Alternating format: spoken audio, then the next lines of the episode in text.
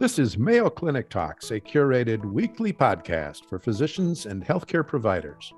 I'm your host, Darryl Chutka, a general internist at Mayo Clinic in Rochester, Minnesota. Depending on the patient, a complaint of feeling tired, fatigued, or sleepy may all mean the same thing. In other patients, they may not describe sleepiness as fatigue or tiredness.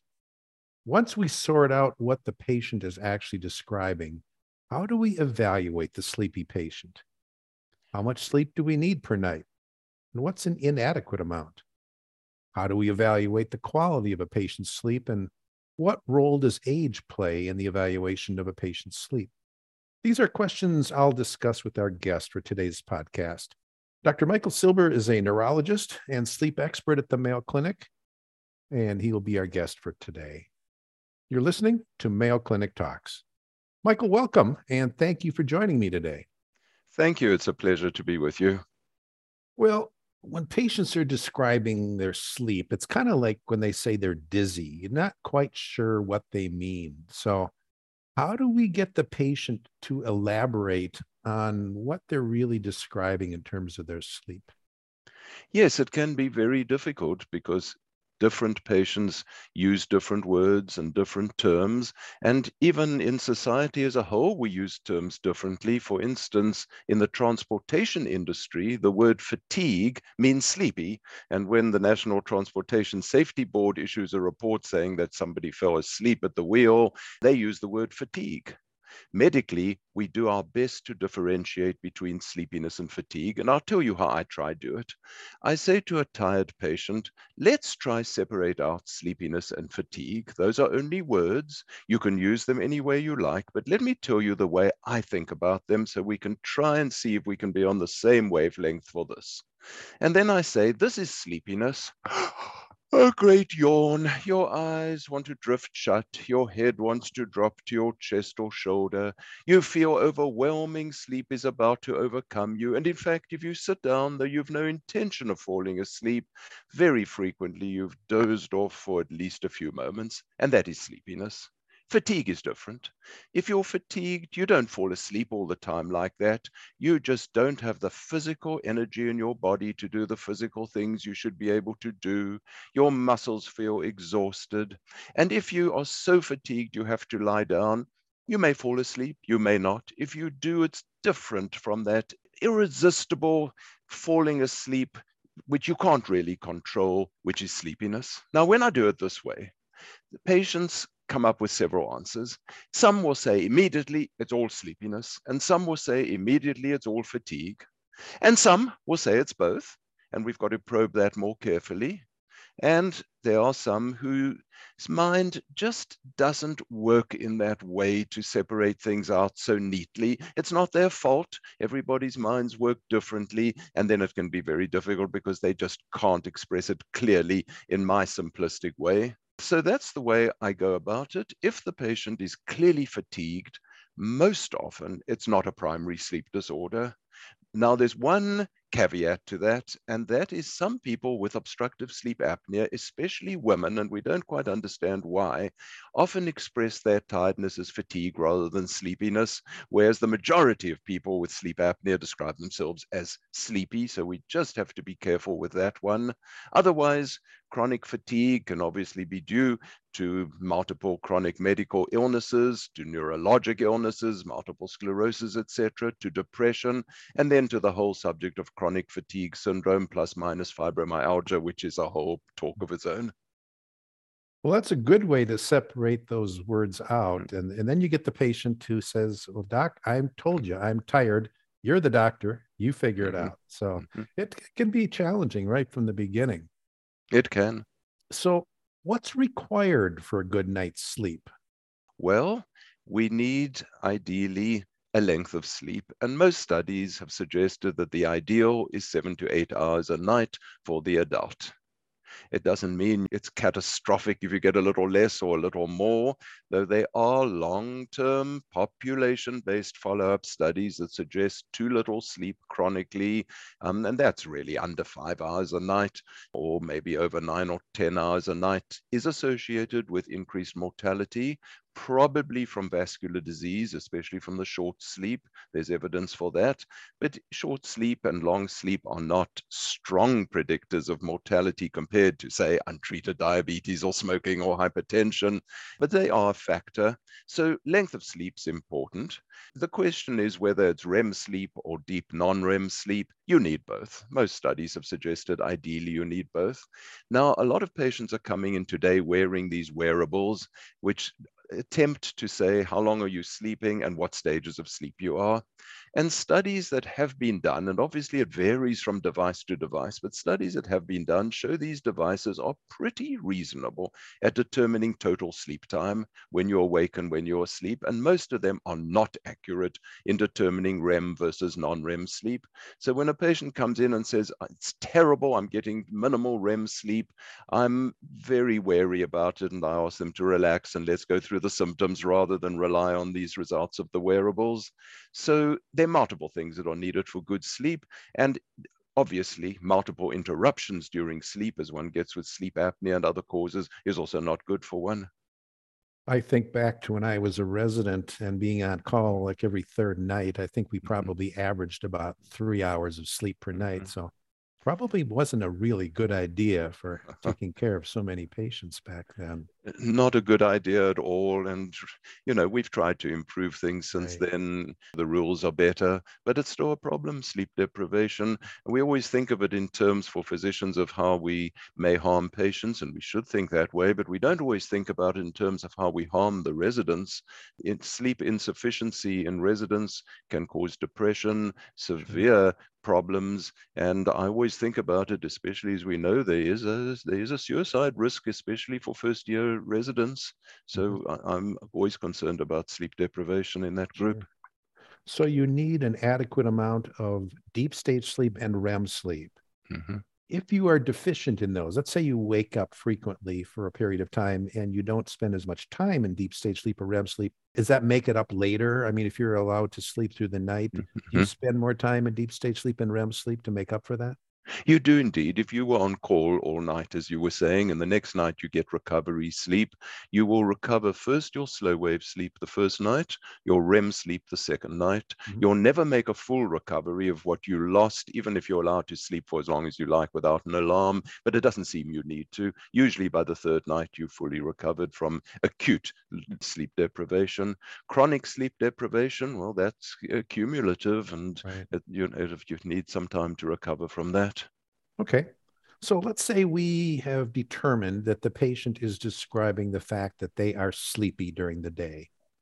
What do we ask them to evaluate their sleep? What questions are good ones to ask?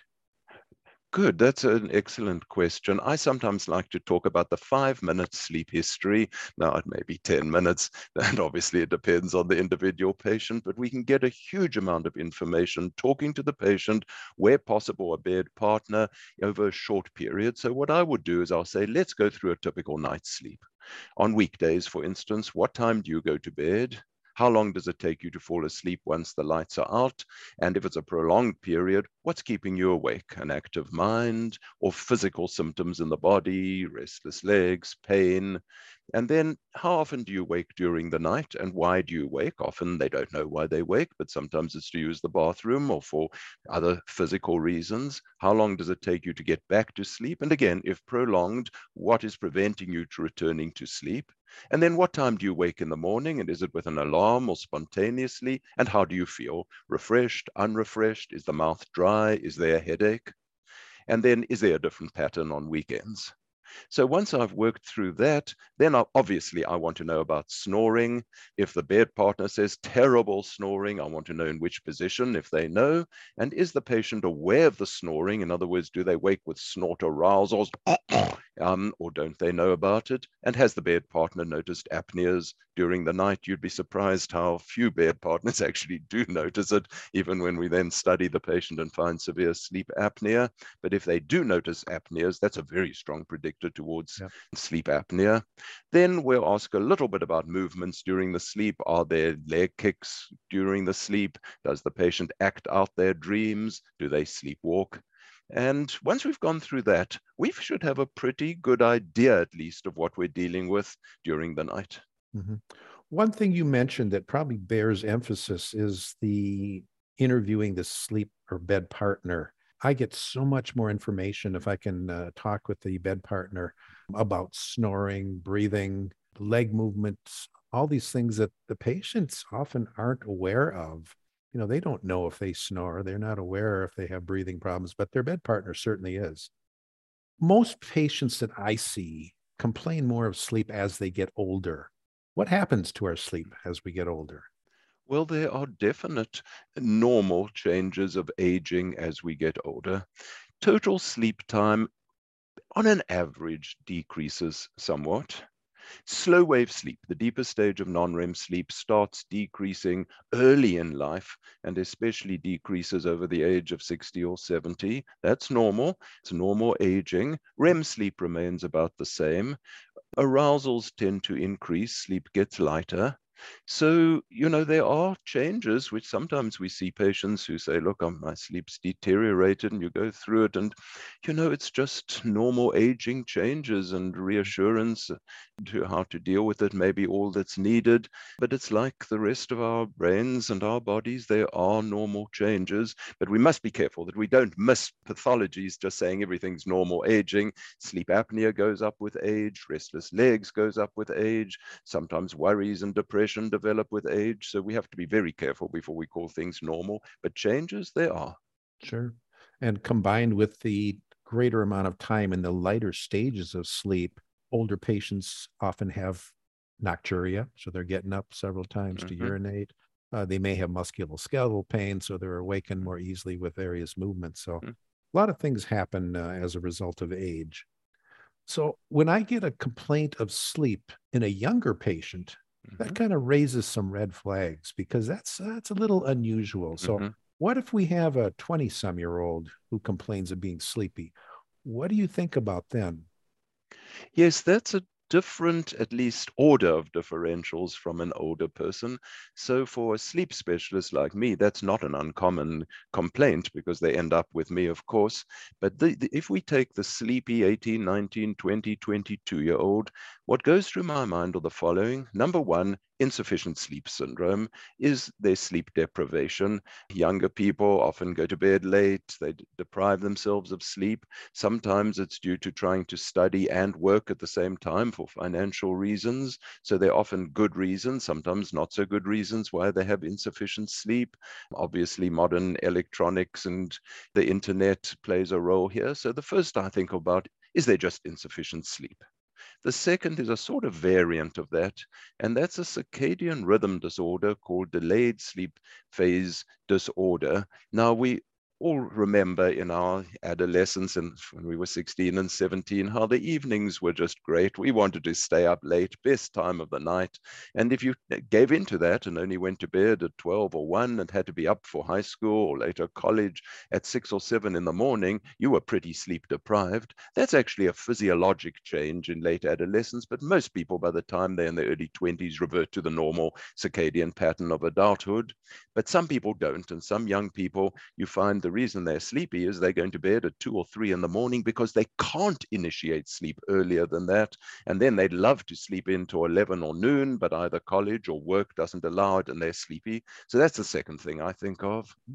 The third, which we certainly have to think of in young people, are recreational drug use whenever we get a sleepy person who's young, not uh, sometimes older, we just have to think, are they using substances?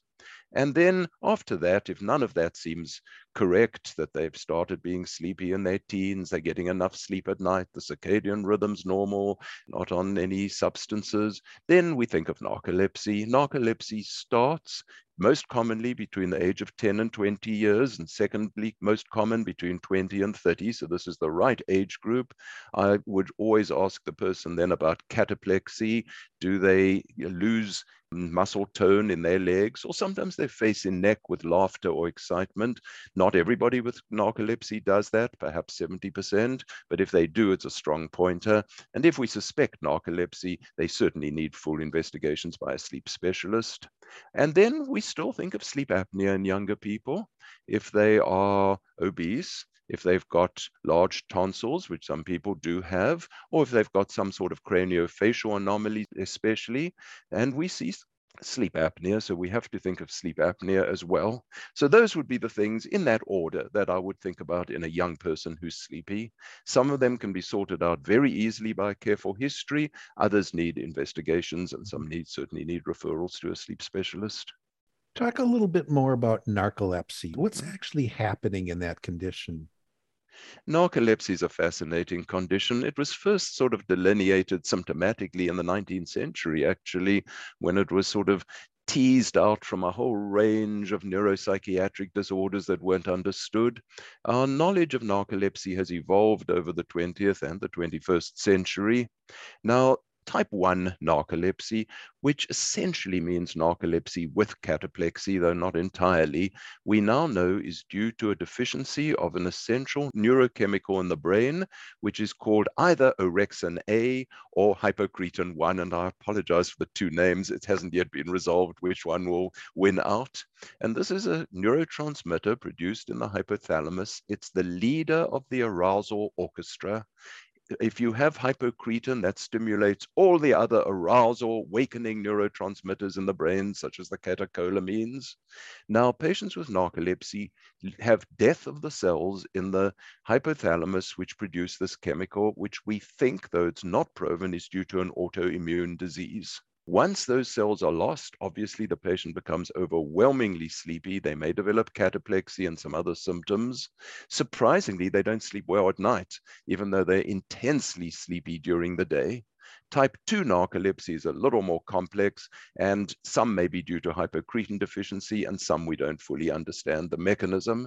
We diagnose narcolepsy usually by using a technique called the multiple sleep latency test, where under very controlled circumstances, we give the patient four or five nap opportunities during the day and measure how long it takes them going into sleep. And then we let them sleep and see if they go prematurely into REM sleep, because that's the real marker of narcolepsy premature REM sleep. We can also, in a relevant patient, look in the CSF for orexin A, and I believe at Mayo oh, we're the only center in the country at the moment doing it commercially, though of course I may be wrong, and that's another way of looking for it. We have very effective treatments for narcolepsy, even though we think it's autoimmune, immunosuppression doesn't seem to work. And we think that what happens is the cells die so quickly that by the time they diagnose, there's no point in immunosuppression. But a whole range of stimulant medications in more than 80% of narcoleptics can allow them to lead an, a relatively normal life. I, I don't see a lot of patients with narcolepsy that most of them I have seen have been on some form of a stimulant. Are there any new alternative medications uh, that seem to be mm-hmm. effective? Yes, well, narcolepsy is not common, but it's not rare. Probably about one in 2,000 is the prevalence. Today, the first line medication we'd use is a drug called modafinil, which is a mild stimulant. It increases dopamine. Five, six years ago, we'd probably have gone next onto methylphenidate or the amphetamines. But as you say, we've got a couple of new drugs now. Solriamfetol is a drug which increases dopamine and norepinephrine in the brain and looks like it's very nicely effective in many narcoleptics. There's another new drug called pitolisant, which actually increases histamine in the brain and may be effective. And we have this very interesting drug called sodium oxybate, started life as a date rape drug many years ago and actually is heavily sedating. You take it before sleep and often four hours later into sleep. And it really does help sometimes the sleepiness during the day and is highly effective at controlling the cataplexy, especially. So we've got a nice range today, but it is fairly specialized management. And generally, narcoleptic patients are under the care of a neurologist specializing in sleep disorders. Yeah. Well, we talked a little bit about the changes that occur with sleep in aging. And I think most patients that I have who are older say they've had problems with sleep for a long time. What do we think about when the older patient comes in and say they suddenly have problems with sleep? So a new onset of sleepiness. What comes to mind? Yes, again, the differential here is a little different from the younger person. And right at the top has to be obstructive sleep apnea, mm-hmm. by far the commonest medical illness that causes sleepiness. So we explore the snoring and the snort arousals and the apneas. And the majority of patients with that sort of history will end up with obstructive sleep apnea. Mm-hmm. We then also consider the far less common condition of central sleep apnea. And the two things we should trigger th- thinking about central would be use of opioids and cardiac failure. There are some neurologic conditions, but they're less common. So that would be another differential that we certainly think of. The third thing I'd think of now in an older person would be not so much recreational drugs, but medications. Many older people are on polypharmacy, lots of drugs that the side effects can be sleepiness. And we must look very carefully at the medication list and see has it changed? Is this a factor in their sleepiness? Then, of course, we do look at sleep deprivation. Older people can be sleep deprived, just mm-hmm. like younger people. And if it's not clear what's going on, I try probe a little harder. Is this really new? Or have they really had sleepiness problems since early adulthood that they've just suppressed in their mind over the years? And do they really have narcolepsy or the related condition of idiopathic hypersomnia that may have been present for decades undiagnosed? So we don't, we consider that as well. Systemic illnesses, of course, can cause sleepiness, but it's usually very easy to sort those ones out. Okay. Well, Michael, you've given us a nice review of the evaluation of the sleepy patient. Can you kind of summarize by giving us maybe two or three key points? Certainly. I'd say first, sleepiness is common. This is a common complaint. It can be disabling and it can be dangerous with driving. So we need to really pay attention to this complaint, sort out whether it is fatigue or sleepiness, and probe and understand what is causing it. Second, a, a relatively short sleep history can reveal many of those causes, or at least point to which patients need further investigations, such as for sleep apnea or a referral for more complex sleepiness, such as a circadian rhythm disturbance or narcolepsy. And for patients who do have narcolepsy, today we have a range of treatments, and I would say over 80% of my patients with narcolepsy, we can get very nice results. I've followed some patients for more than 20 years now through college, through marriage, through pregnancies, through work histories, and we can give them a really good quality of life. So, an important symptom, and I'm really pleased to have had the opportunity to talk with you about it. We've been discussing the evaluation of the sleepy patient with Dr. Michael Silber, a neurologist and sleep expert at the Mayo Clinic. Michael, thank you so much for sharing your knowledge with us today. A pleasure. Thank you for inviting me. You can now listen to over 100 different medical topics developed for primary care providers on Mayo Clinic Talks podcasts. Find them at ce.mayo.edu or your favorite podcasting app. If you've enjoyed Mayo Clinic Talks podcasts, please follow us. Stay healthy and see you next week.